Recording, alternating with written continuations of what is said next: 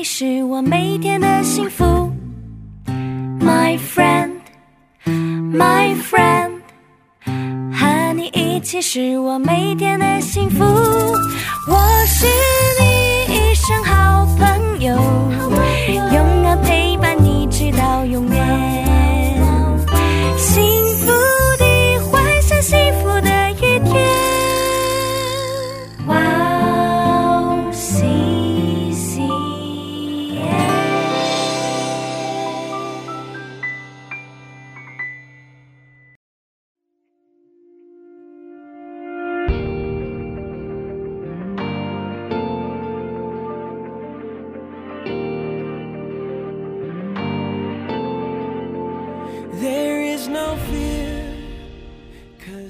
嗨，各位哇哦西县的听众朋友们，大家好，欢迎您来收听今天真理之光的节目，我是你的新朋友 David 牧师。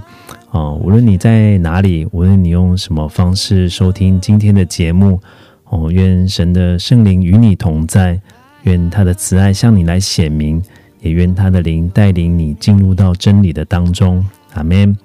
哦，今天要用称义的信心这个题目来跟大家来分享。哦，这是我们这个信心系列这个主题的第二次的这个节目。那开始呃今天的信息之前呢，我、先带大家来回顾一下、我们上一次所分享的内容。哦，我们上一次跟哦听众朋友们介绍有一位这个德国人叫马丁路德。那他是一位修士哦，那非常渴望能够亲近神，能够认识神。那他用了不同的这个方式哦，各种他能够做的方式哦，哦，来表达他对上帝的敬畏哦，来来表达他对上帝的渴望哦。他透过这个不断的这个苦待自己，那他也进食，那他也大量的悔改，也不断的这个做善行。可是他发现呢，那里好像都没有神哦。他越是苦修，心里头就越觉得挫折。他好像永远没有办法满足神对他的要求，他没有办法想象神爱他，他总是觉得神对他有很多的不满。他的信仰在他教罗马书的时候有有一个很大的转变。当他在研读罗马书的时候，他发现罗马书第一章十七节里面说：“因为神的意正在这福音上显明出来，这意是本于信，以至于信。如经上所记，一人必因信得生。”这对他来说是一个极大的发现。他发现说，原来神跟我要的是信心，不是我的善行，也不是我的努力。我只要相信，我可以在神面前称义。他经过不断的思考，把他的这个神学整理下来。他写了这个九十五条的论纲，贴在教会的这个大门上。里面内容就直指的这个教教廷当中最敏感的地方。他说，赎罪券是没有功效的，我们没有办法用任何的金钱来买赎我们的义。我们必须要亲自来认识神。我们必须透过信心来认识神。当他把这个九十五条论纲贴在教会的这个门口上，一下子这个传遍这个德国，又就这个过了一个月的时间，又传遍了整个欧洲。那当然，教廷对他的这个立场哦，非常的这个不满意啊，因为这是公然攻击教宗，也公然中这个攻击教会的一种这个行动。所以就找他去这个进行谈判哦，要求他收回他的这个立场，也收回他也也要承认说他所有的著书哦是一个错误。那马丁路德经过深思熟虑之后呢，他回复说：“这是我的立场，我无法另有抉择。”哇，这是他的名言哦。上一次我们有分享到说这句话英文翻译成 “Here I stand, I can do no other。”哇，就这样，从那天开始哦，基督教跟天主教正式的决裂哦，那也带领人们开始用一种新、全新的方式来认识神。马丁路德的问题，他的困难，也有可能是我们信仰上会遭遇上遭遇到的难处。我们也会跟马丁路德一样思考，我跟上帝有正确的关系吗？我怎么能够能够在神面前是能够看为义呢？我要做一个好人吗？那我要这个是什么样才才能算是好人呢？还是我需要做多少好事？那要怎么样做到多这个多少好事才才才足够呢？还是我要做一个敬虔的人？那我的灵修，我的这个祷告哦，我的这个对圣经的了解够不够让我能够站在上帝的面前呢？马丁路德的疑问。也会是我们现在所有有信仰的人的疑问。罗马书第三章二十节到二十四节这么告诉我们：哦，说凡有血气的，没有一个因行律法能在神面前称义，因律法本是叫人知罪。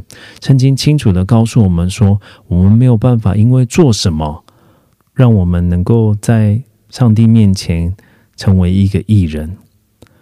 圣经告诉我们说，神的意是因信耶稣基督加给一切相信的人的。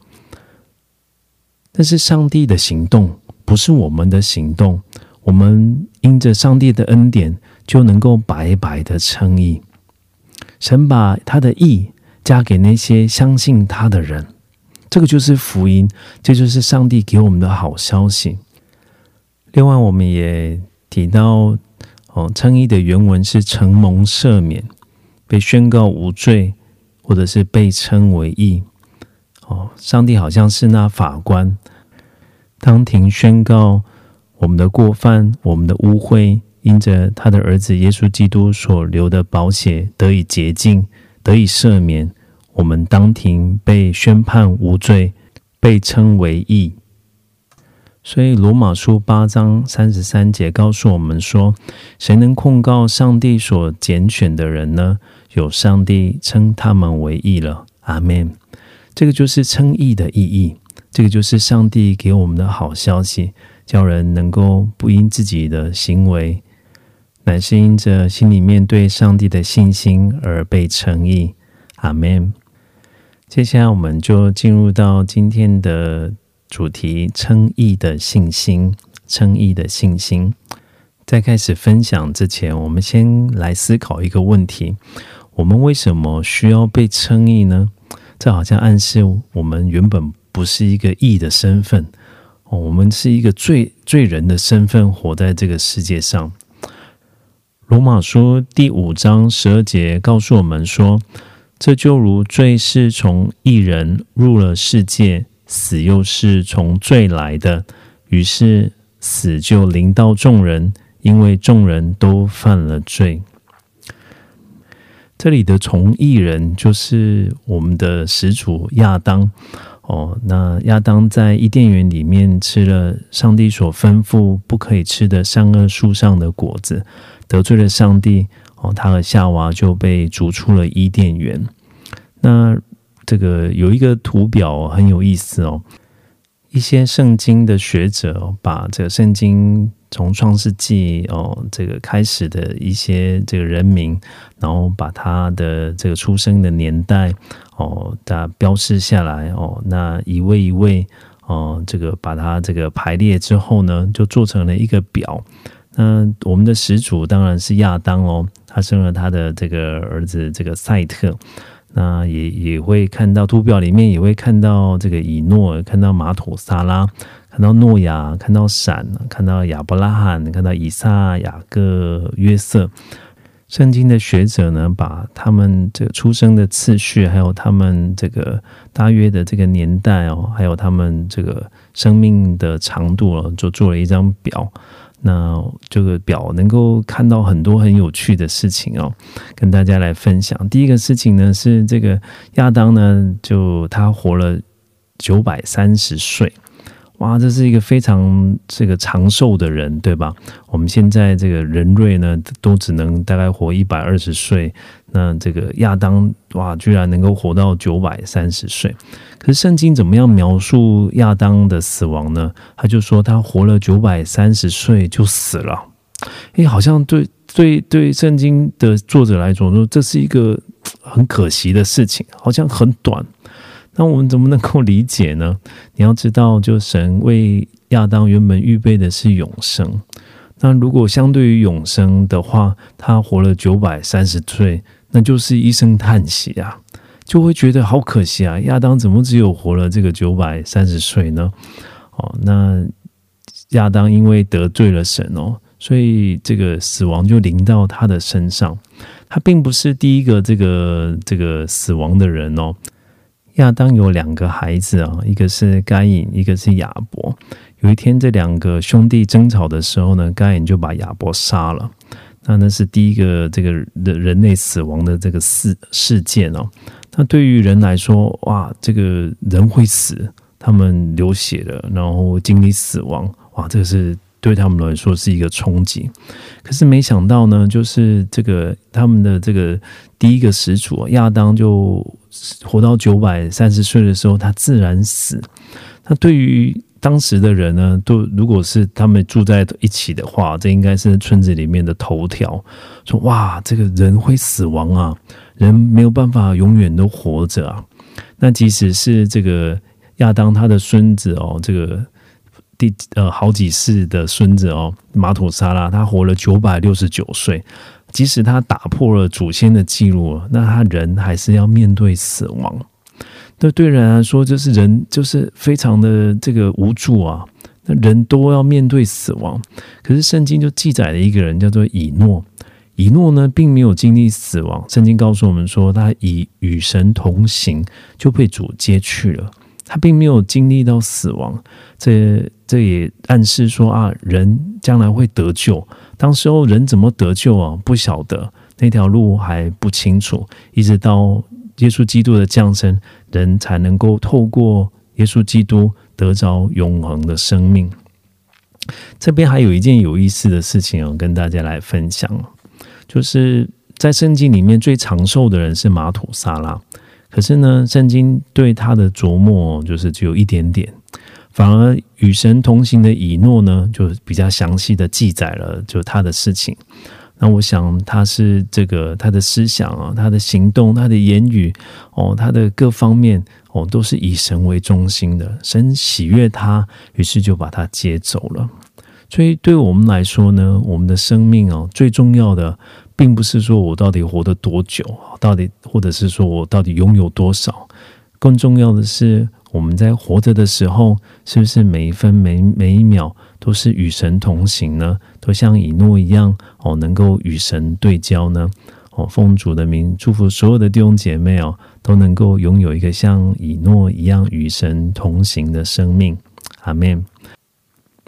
洪水以前的平均年龄哦，非常的高哦，是九百一十二岁。那洪水之后呢，就很快的这个这个这个，大家活的寿数就降低了。比如说，这个挪亚他是活了九百五十岁，他的儿子呢闪呢就活了六百岁，他到亚伯拉罕呢已经变成七一百七十五岁了，跟现在相比当然很长寿啊。可是这个跟他的始祖亚当来比，他就只剩下这个一半不到了。那这个雅各就活了一百，也是一百多岁；约瑟活了一百一十一百一十岁。圣经创世纪六章三节告诉我们说：“耶和华说，人既属乎血气，我的灵就不永远住在他里面。然而他的日子还可以到一百二十年。”我觉得这个一百二十年也是上帝的怜悯了。人现在活在一个罪的世界的里面了。罪好像就伏在我们的门口一样，人很多时候就像这个索多玛、俄摩拉城里面的居民一样，所思所想的尽都是罪。我在网络上面哦，就看到一个这个资料非常有意思哦，就是在这个这个百维基百科上面哦，就有一个记录哦，就是史上最年长的十名，最最年长者有前十名哦。那前十名呢都是女孩子哦，那姐妹比较长寿。那这个第十名呢是一个日本的一个一个女孩子，一百一十七岁。那第一名呢，这个第二第二名呢是一百一十九岁，第一名是一百二十二岁。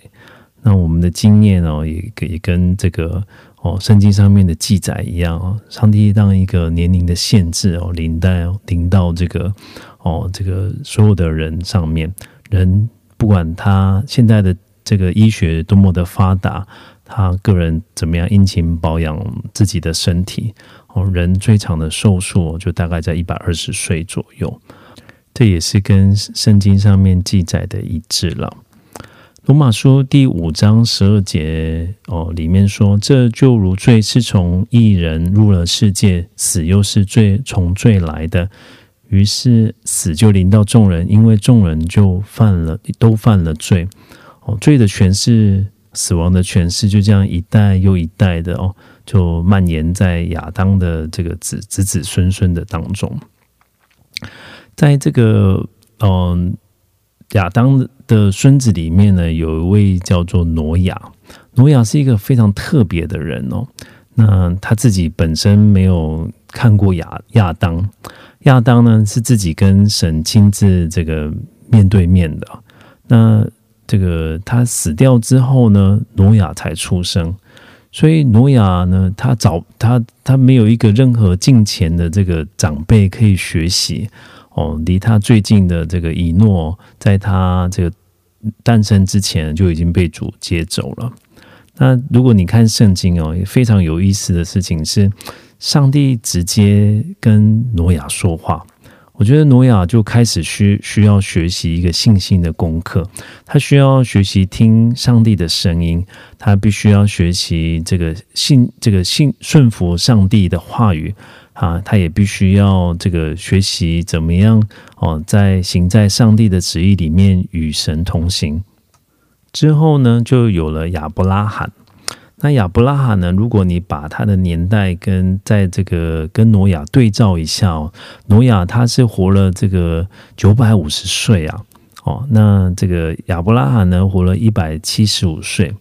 那非常有趣的事情是，他们活着的年代是有交叠的哦。那我不知道亚伯拉罕有没有机会能够这个亲眼见到挪亚。那如果有有的话呢，我相信他可能会问很多有关于这个上帝的事情哦。亚伯拉罕在圣经里面被称为信心之父。那我们今天会花比较多的时间来这个研究亚伯拉罕的信心，他相信的到底是什么？罗马书第五章的第十四节哦，就讲到说，哦，然而从亚当到摩西哦，死就做了王，连那些不与亚当犯一样罪过的，也在他的权下。亚当乃是那以后要来之人的预象。圣经清楚的说啊，我们这些不与亚当犯一样罪过的人，也是在这个死亡的这个罪跟罪的这个权权柄之下。那看到这边哦，可能我们心里头会有点不服气啊。那为什么这个亚当他犯的过这个过错呢？那这些责罚、这些这个影响呢，会临到我们的身上？也许我们会有一个试探啊，就是诶，我的祖先这个他犯错了，那如果是我，可能也不会啊。如果是我在这个伊甸园里面，说不定我会有跟。这个亚当不一样的选择，那这个实验我们没有办法重新的模拟啊，我们没有办法出生在亚当的那个环境啊。信主越久，我就越发现啊自己的软弱跟污秽。那就像圣经里面记载的一样，人的心比万物都更加的诡诈。我需要一位救主。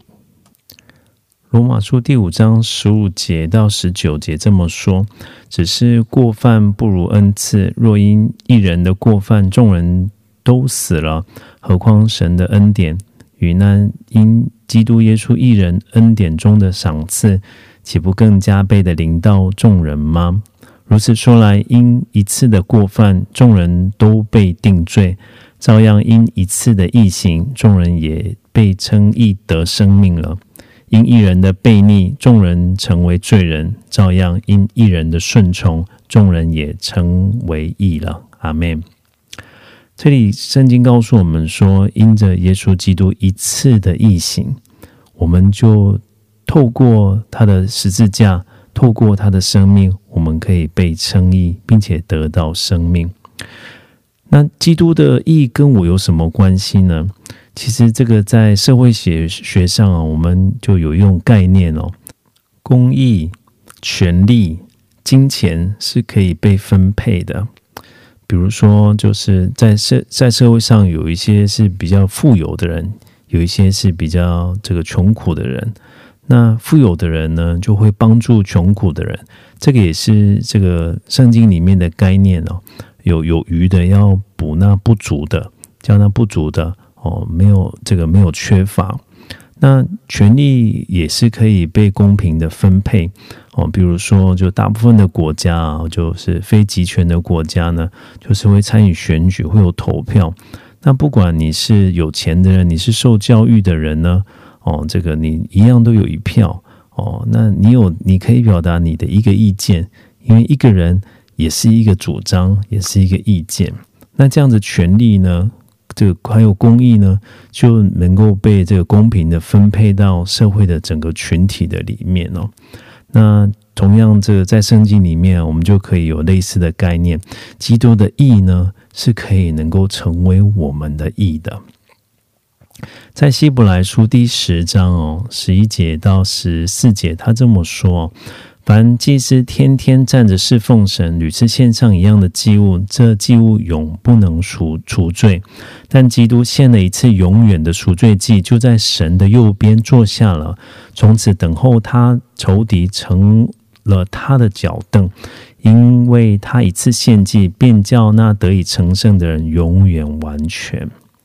这里讲说，基督为我们献了一次永远的赎罪祭。他一那一次的献祭，就叫得以成圣的人永远完全。所以，如果有任何一个这个宗教的团体啊，告诉你说基督做的不完全哦，你还需要有其他的教主的拯救，那你赶快离开啊！那你可以马上知道那是异端，因为这圣经就清楚的告诉我们说，基督已经为我们做了所有的事情了，以基督献上了永远的祭。他的记忆就让我们能够得以完全。接下来我们就要来看一下，就是亚伯拉罕他的信心到底是什么呢？在罗马书的第四章二三节，我来读给给听众朋友们听。他说：“倘若亚伯拉罕是因行为称义，就有可夸的；只是在神面前并无可夸。经上说什么呢？说亚伯拉罕信神，这就算为他的义。”这里清楚的跟告诉我们说，亚伯拉罕并不是因着他的善行，不是他的敬虔。如果是因为这样，那他就可以说，因为我是一个好人，所以神称我为义了；因为我做了什么，所以神称我为义了。哦，那圣经告诉我们说的是，他怎么被称义呢？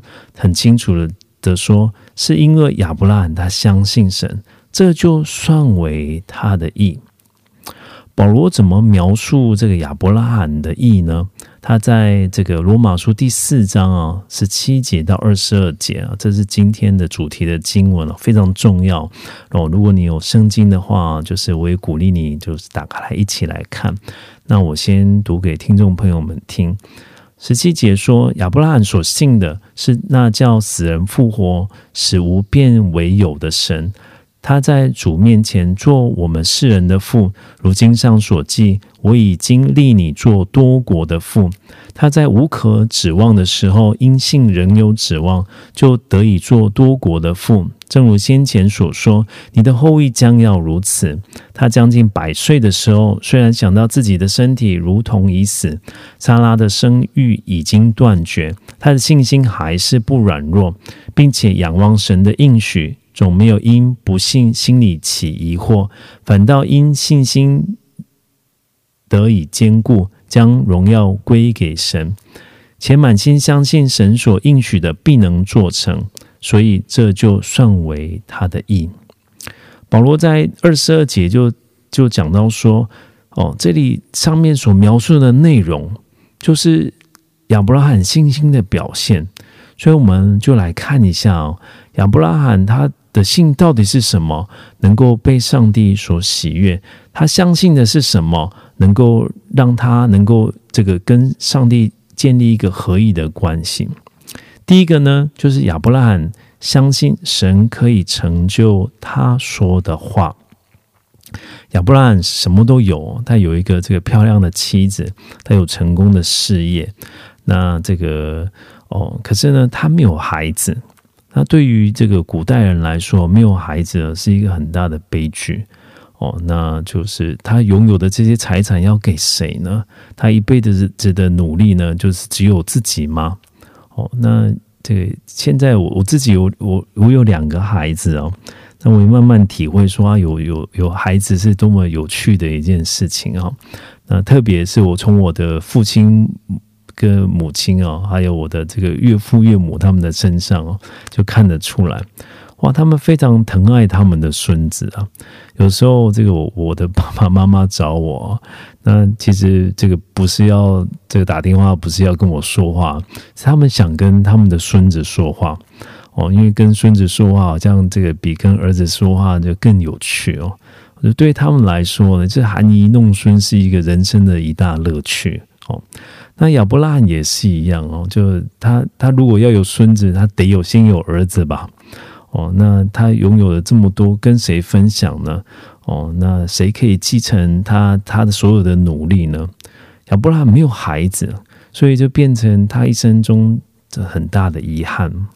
可是有一天呢，就上帝就这个告诉亚伯拉罕哦，就带他去看星星。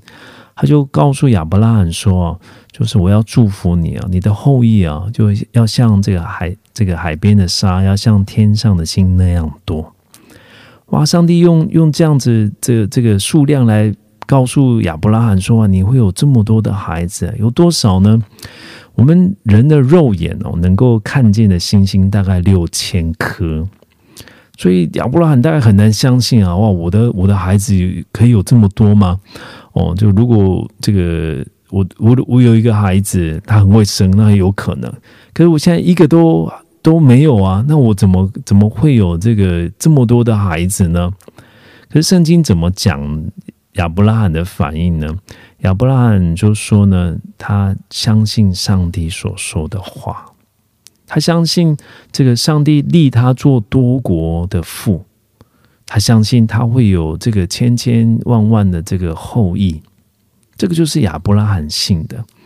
亚伯拉罕的信是什么呢？他相信神可以成就他所说的话。即使我现在没有孩子，可是我相信神一定会做成。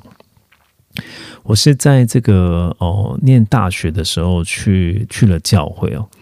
那这个去去教会的时候呢，诶，也有当时候也认识的这个一个一个弟兄，我们几乎是同样时间进到教会里面去的。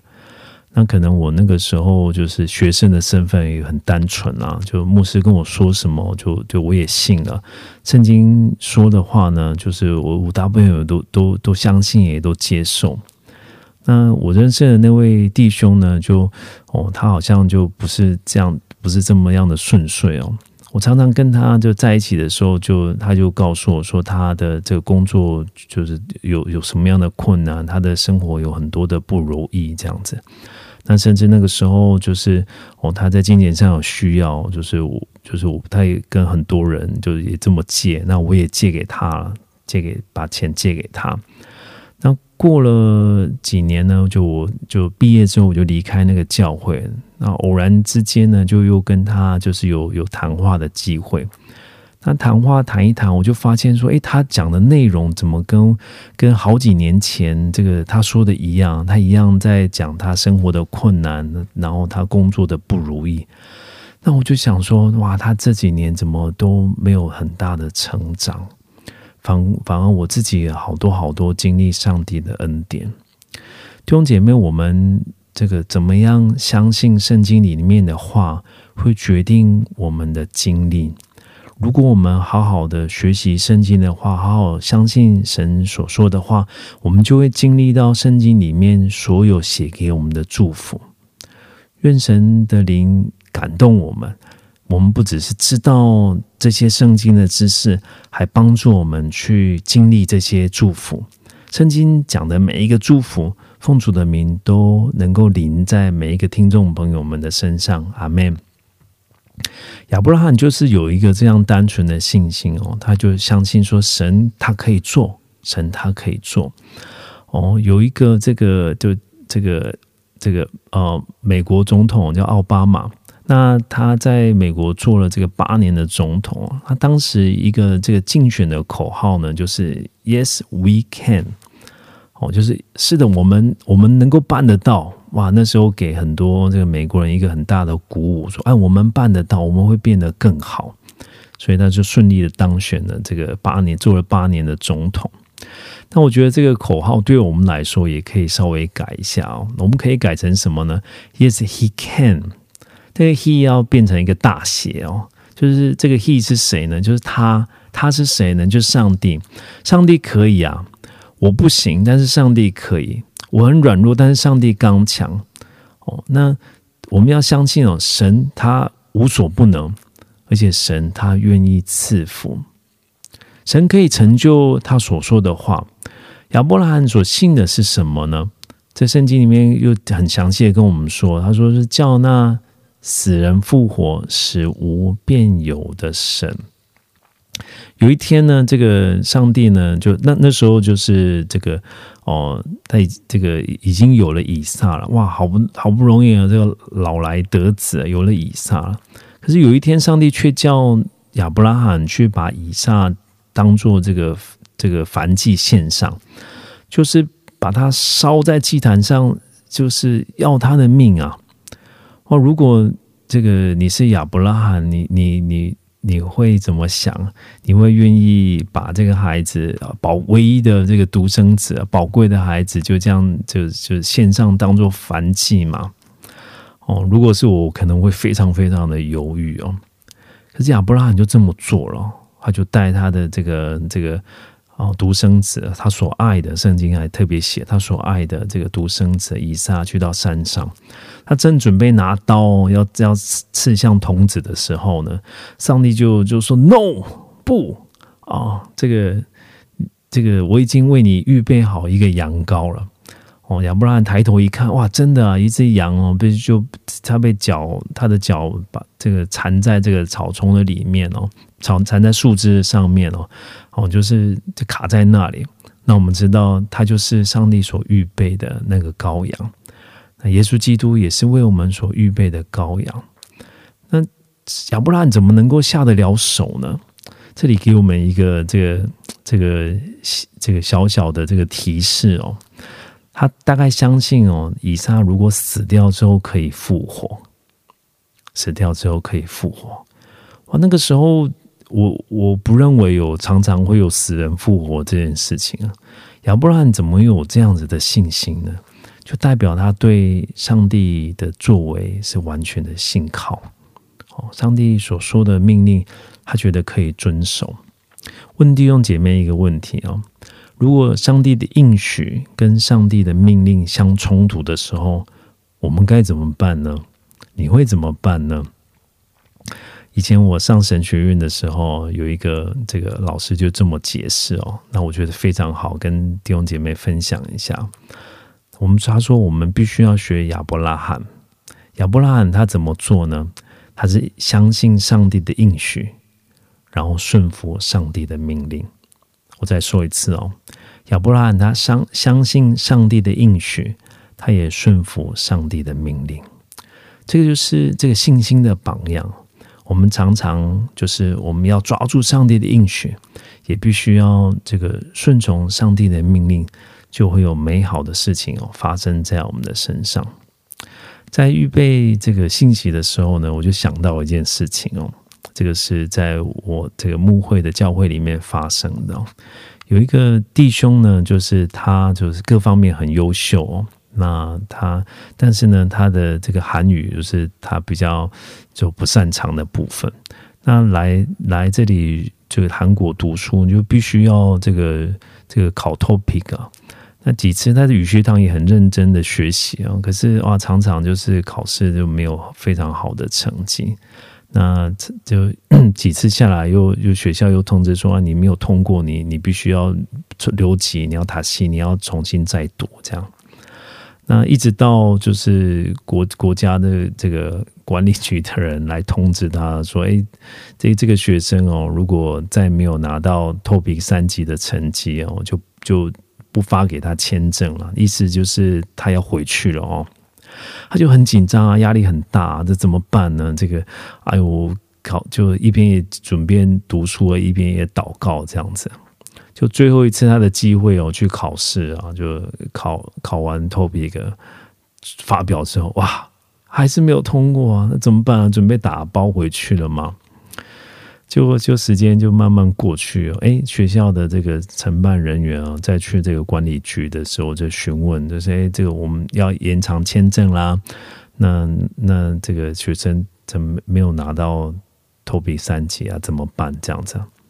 那承办人员呢，就是看着这个学学校这个资源，就说：“嗯，不用啊，他为什么要考托比三级？哦，他就就就继续读书就好了。那怎么会这样呢？哦，原来这个承办人员换了，这新的承办人员不知道为什么就不跟他要求这个 这个这个托比三级的成绩啊，所以那个弟兄就顺利留下来在读书。”哦，我就心里面想一想，哇，这真的哦，这上帝真的很奇妙，这真的是叫死人复活的神哦。那上帝也是叫这个无变为有的神。亚伯拉罕本来没有孩子啊，那上帝就让他有了孩子哦。那这个他这个本来没有机会成为父亲的，后来就成为这个这个这个父亲，那更成为在属灵里面我们的性情之父哦。会想到一件事情哦，就是我在这个念神学院的时候啊，当时候呢，就是哦，上帝呼召我说，就孩子你要来，你你要装备，你要读神学院。那我就听了，顺从这个心里面的感动啊，然后就把工作辞了，然后就要去读神学院。那其实对我来说呢，就是。去读神学院这个事情是有很多经济压力的，因为那个时候我已经结婚，而且我有孩子。那就但是就是上帝这么说了，我就就也这么做了，没有想没有想太多，说啊那之后怎么办？那后来呢，这个神学院入学之后呢，就是诶，我就想想看，诶，我还可以做什么工作来能够来照顾我的家庭呢？哦，那这个我看就教会也没有一些服饰的位置，我可以可以帮忙啊。那我想来想去呢，就诶想到说，诶，这个可以去帮忙打扫这样。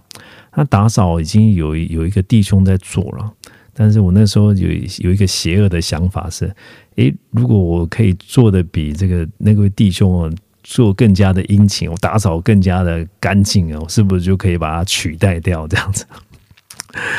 那结果呢？我就去跟这个牧师面谈，我们主任牧师面谈的时候呢，我就问他说：“哎，我有没有我可以在教会帮忙的这个工作或者是服饰呢？”那牧师就会想一想啊，就说：“嗯，好吧，那你就来当我的特助好了。特助就是特别的助理啊，也就是秘书啊，就是当牧师就主任牧师的秘书这样。”那在我在我读书的那个时候之前，就是对都没有牧师是没有秘书的，所以这个这个工作是无中生有的。那我眼睛看的呢，都是这个没有机会哦。可是上帝就是这么奇妙，他就使无变成有。那就让我就是那在那几年哦，就当牧师的秘书哦，那也跟我的牧师哦学习很多的东西。那神也透过那样的机会哦，就训练我，诶，也透过那样的机会哦，就供应我的家庭。上帝哦，可以成就他所说的话，他说的话他必然负责，他所说的话他必会成就。阿门。亚伯拉罕呢，这个他。有一个信心是什么呢？它是一个胜过绝望的信心。罗马书第四章的十八、十九节这么说：他在无可指望的时候，因信仍有指望，就得以做多国的父。正如先前所说，你的后裔将要如此。十九节说，他将近百岁的时候，虽然想到自己的身体如同已死，莎拉的生育已经断绝，他的信心还是不软弱。当我们的信心受到考验的时候，我们的反应是什么呢？当我们的祷告就没有成就的时候，我们会很快的放弃吗？哦，亚伯拉罕的信心是胜过绝望的信心。他的理智、他的经验、他的观察告诉他说，他没有机会。他年纪很大了，更这个他的这个自己的身体如同已死。在他百岁的时候，谁谁百岁的时候能够生孩子呢？他自己的状况不好，他的太太莎拉的这个状况也不好。圣经说生育已经断绝，他的月经已经停了。在医学上，在生物学上，如果一个女孩子她这个停经了，就表示她不排卵了。那不排卵怎么可能会有生孩子呢？这个是不可能的事情。但是圣经告诉我们说，亚伯拉罕在无可指望的时候，因信仍有指望。他相信神会用一种他弄不明白的方式来解决他的问题。他相信这些这些。环境都告诉他这是坏消息的时候，诶，神仍然可以有他的作为，所以他拥有的信心是胜过绝望的信心。你们呃，听听众朋友们有这个拔过河吗？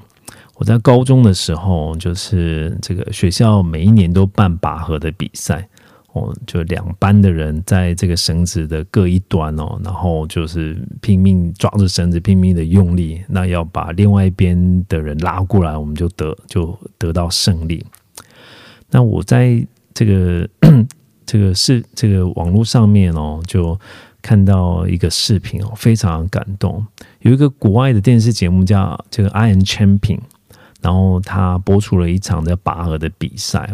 那有红队的这个队员跟这个绿队的队员，那红队的队员呢是这个哈萨克的这些小小男孩所组成的，一边各五个。那比赛的规则是呢，只要有这个五位的这个五位的拔河的选手呢，只要被拉过一个防守，全部都被拉过防守线，就输掉比赛。比赛一开始几秒钟呢，这个红队的这哈萨克的这个队员已经有四位已经被拉出了防守线。那只要在一位就是被拉出去呢，这比赛就宣布就结束。那这个比赛就一瞬间的时候，哇，他们的失败的几率就高达百分之八十，对吧？他们只有百分之二十的机会，还在在拼命的在那里这个在在动摇的当中哦。那可是，在影片里面的那个小男孩啊，他是这个就是撑在这个防守线上，那用尽他全身的力量。我以前拔河的时候就就就知道，拔河是非常疲令令人疲倦的，两只手发酸麻痹，甚至这个会有就巨大的疼痛。哇，两只手一直用力的结果是，好像手被就是烧着一样。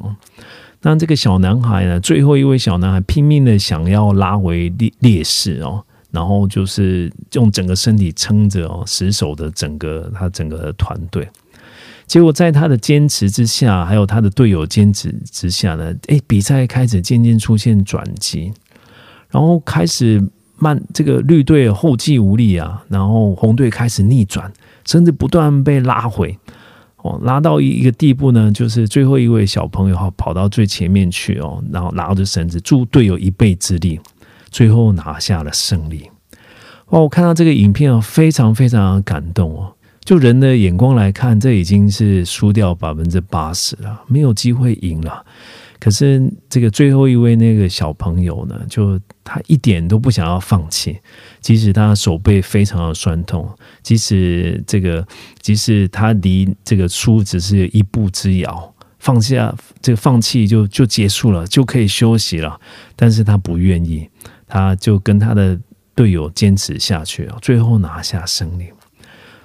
说弟弟兄姐妹，我们要对上帝有这样子持续不断的渴望。相信他做事，相信他能够做不可能的事。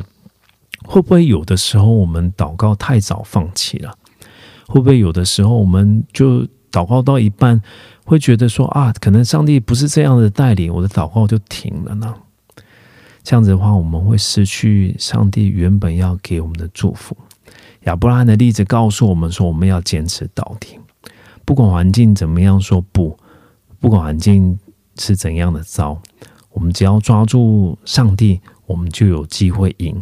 我们抓住上帝，就仍然就有指望。那个就是我们对上帝的信心。阿门。最后呢，亚伯拉罕的信心是什么样的信心呢？是持续仰望神的信心。罗马书第四章二十节到二十二节这么说，并且仰望神的应许，总没有因不信心里起疑惑，反倒因信心哦得以坚固，将荣耀归给神，并且满心相信神所应许的必能做成。亚伯拉罕呢，就不断的仰望上帝的应许，仰望神是一个非常重要的事情。在信心的里面，我们不是这个看自己，我们也不是看环境，那我们应该要看谁呢？我们应该要仰望神。亚伯拉罕就这样子不断的仰望神，所以他能够得着上帝所应许的。我是很喜欢打篮球的人哦，那这个从这个国小国中的时候就打，好那时候因为一部。很这个漫画叫《灌篮高手》哇，就觉得说打篮球真的是这个太帅了，所以就从小到大就一不就是常常有机会我就去打篮球，打着打着的就想要进步。有一天呢，我就跟上帝说：“上帝啊，你可不可以教我打篮球？”那我就有一天呢，就偶然间看见一个视频哦，他就教我说：“你上篮的时候啊，就是你你必须要就是。”瞄准，他说一流的这个选手哦，他会一直瞄准篮筐。我就看见一些非常优秀的选手，他们上篮的时候呢，他的这个眼睛呢，就是一直不断的直视他的目标，也就是篮筐。他不是看着球呢，也不是看着防守他的这个这个敌对的这个队员哦，他永远就是盯着他的目标。那我一看说，哇，这个就是我的问题啊！我以前上篮的时候呢，常常就注意到，哎，自己的球会不会掉啊？或者是别人怎么样防守我啊？或者是我自己站的位置啊，好不好投啊？那往往都是最后要出手的时候呢，才留意到篮筐在哪里。所以仓皇的出手呢，就会就发生失误。最好的球员永远他盯着他的目标，所以他的命中率就非常的高。在信仰的旅程上也是一样。我们需要也不断的仰望神，神才是我们的焦点，神才是我们应该要专注的事情。这就是亚伯拉罕的信心，他持续的仰望神，他持续的仰望上帝的应许。他不是一直看见他自己的艰难，他也不是一直看见自己的条件是如何的不足。他是不断持续仰望的神，他相信神能够为他做成，他相信神的应许哦必要成就，他相信神说话算话，他相信神的恩典总不短少。这个就是亚伯拉罕的信心。罗马书第四章二十三到二十五节这么说，他说：“算他唯一这句话不是单为他写的。”也是为我们将来得算为义之人写的，就是我们这信神使我们的主耶稣基督从死里复活的人。耶稣被交给人，是为我们的过犯；复活是为叫我们称义。阿门。哇，这里告诉我们一个天大的好消息啊！原来亚伯拉罕的故事是跟我们有密切的关系的。我们怎么样被算他为义呢？是因着相信耶稣基督从死里复活，我们就能够被算为义。亚伯拉的祝福会临在我们的身上，是因着我们的相信。二十五节说啊，他说复活是为叫我们称义。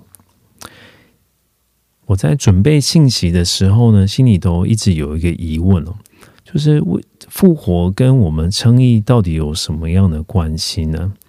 哦，当时候就突然心里面有一个感动哦，复活是不可能的事情，那只能是上帝单方面的工作。从人的角度来看，称义的话也是这样，称义是不可能的事情，那也只能单单是上帝单方面的工作，是人的努力所不能办到的事。最后，我们来整理一下这个今天亚伯拉罕的信心哦。称义的信心是什么呢？相信神可以成就他所说的话。信称义的信心也是胜过绝望的信心。称义的信心是持续仰望神的信心。奉主的名祝福所有听众朋友们都能够得着亚伯拉罕称义的信心。阿门。接下来，我为听众朋友们介绍一首非常好听的诗歌，是我们赞美之泉所带来的。我相信，那请听众朋友们先不要离开哦。哦，好听的音乐结束之后，想为各位弟兄姐妹祝福。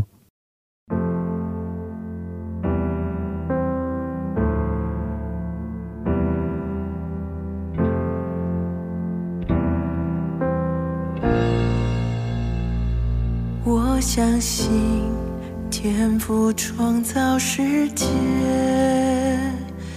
我相信耶稣死里复活，我相信神灵住在我心，赐给我宝贵极大能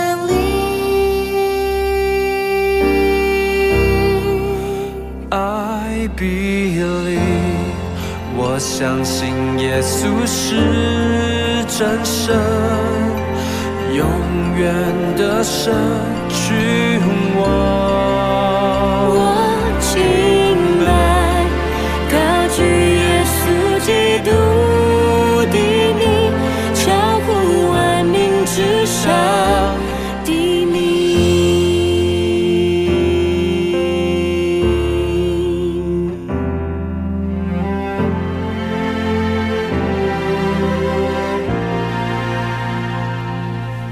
相信天赋创造世界，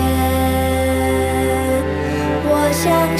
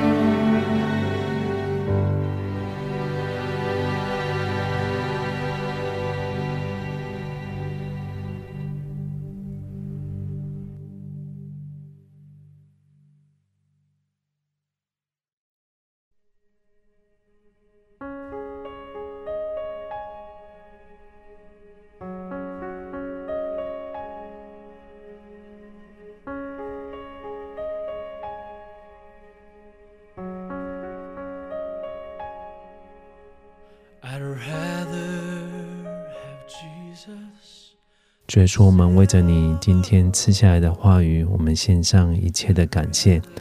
主要是的主，主要你是那叫死人复活、死无变有的神。主要在你没有难成的事。主要你祝福所有的弟兄姐妹。主要让我们里头有一个信心。主要相信你可以成就你所说的话，帮助我们敏锐你的声音，帮助我们能够抓住你的应许，让也让我们能够顺服你的命令。主要为一些抓在失望情绪当中的弟兄姐妹来祷告，当他们受考验、受试探的时候，除去他们所有的灰心，主让他们有一个。胜过绝望的信心在里头不断的滋长，让我们可以不断的仰望你，相信你是那位行神迹的神，相信你眷顾我们，也相也相信你让美好的事情会发生在我们的身上。你要让发酸的腿能够再一次挺直，那下垂的手能够再次向你举起，因为信靠你的人总不致羞愧。耶稣，谢谢你。谢谢你，你与我们同在。谢谢你，你使我们的刚强。谢谢你，成为我们的力量。我们把荣耀归给你，我们把赞美归给你。奉主耶稣基督的圣名祷告，阿门。接下来想要为两种在特别情况的弟兄姐妹来祷告。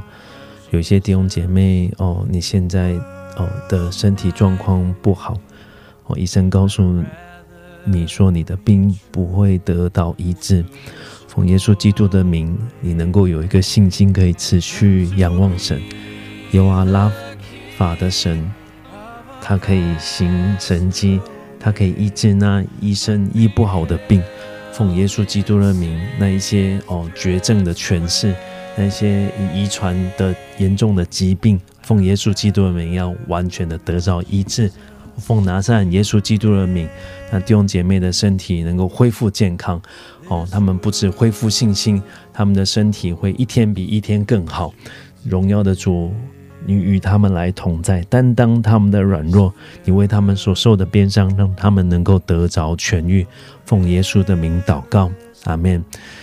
另外哦，一个是为一些在疫情当中哦，你有很受到很大亏损的弟兄姐妹来祷告，或者是你的工作、你的经济，或者是你的身体健康哦，神一直把这个负担放在我的心里，奉耶稣基督的名哦，能能够从那最软弱的、最无助的光景里面走出来。奉耶稣基督的名，那些哦贫穷，那些哦困苦，要离开你的身上。荣耀的灵与你同在，你能够得着神的供应和神的帮助。我也为你祷告，你有神的信心哦，你有神的智慧和眼光在你的里面，让你可以从苦境里面转回，让你在经济上面的亏损。能够哦，上帝能够来弥补，想给你特别的恩典，经历他所赐的神迹，奉耶稣基督的名，让你的事业能够再次来昌盛，失去工作的能够找到工作，公司或者是商店关闭的也能够有恩典重新建立起来。你不要灰心，你要持续仰望神，神爱你，神与你同在。谢谢耶稣，赞美耶稣，奉靠耶稣基督的圣名祷告，阿门。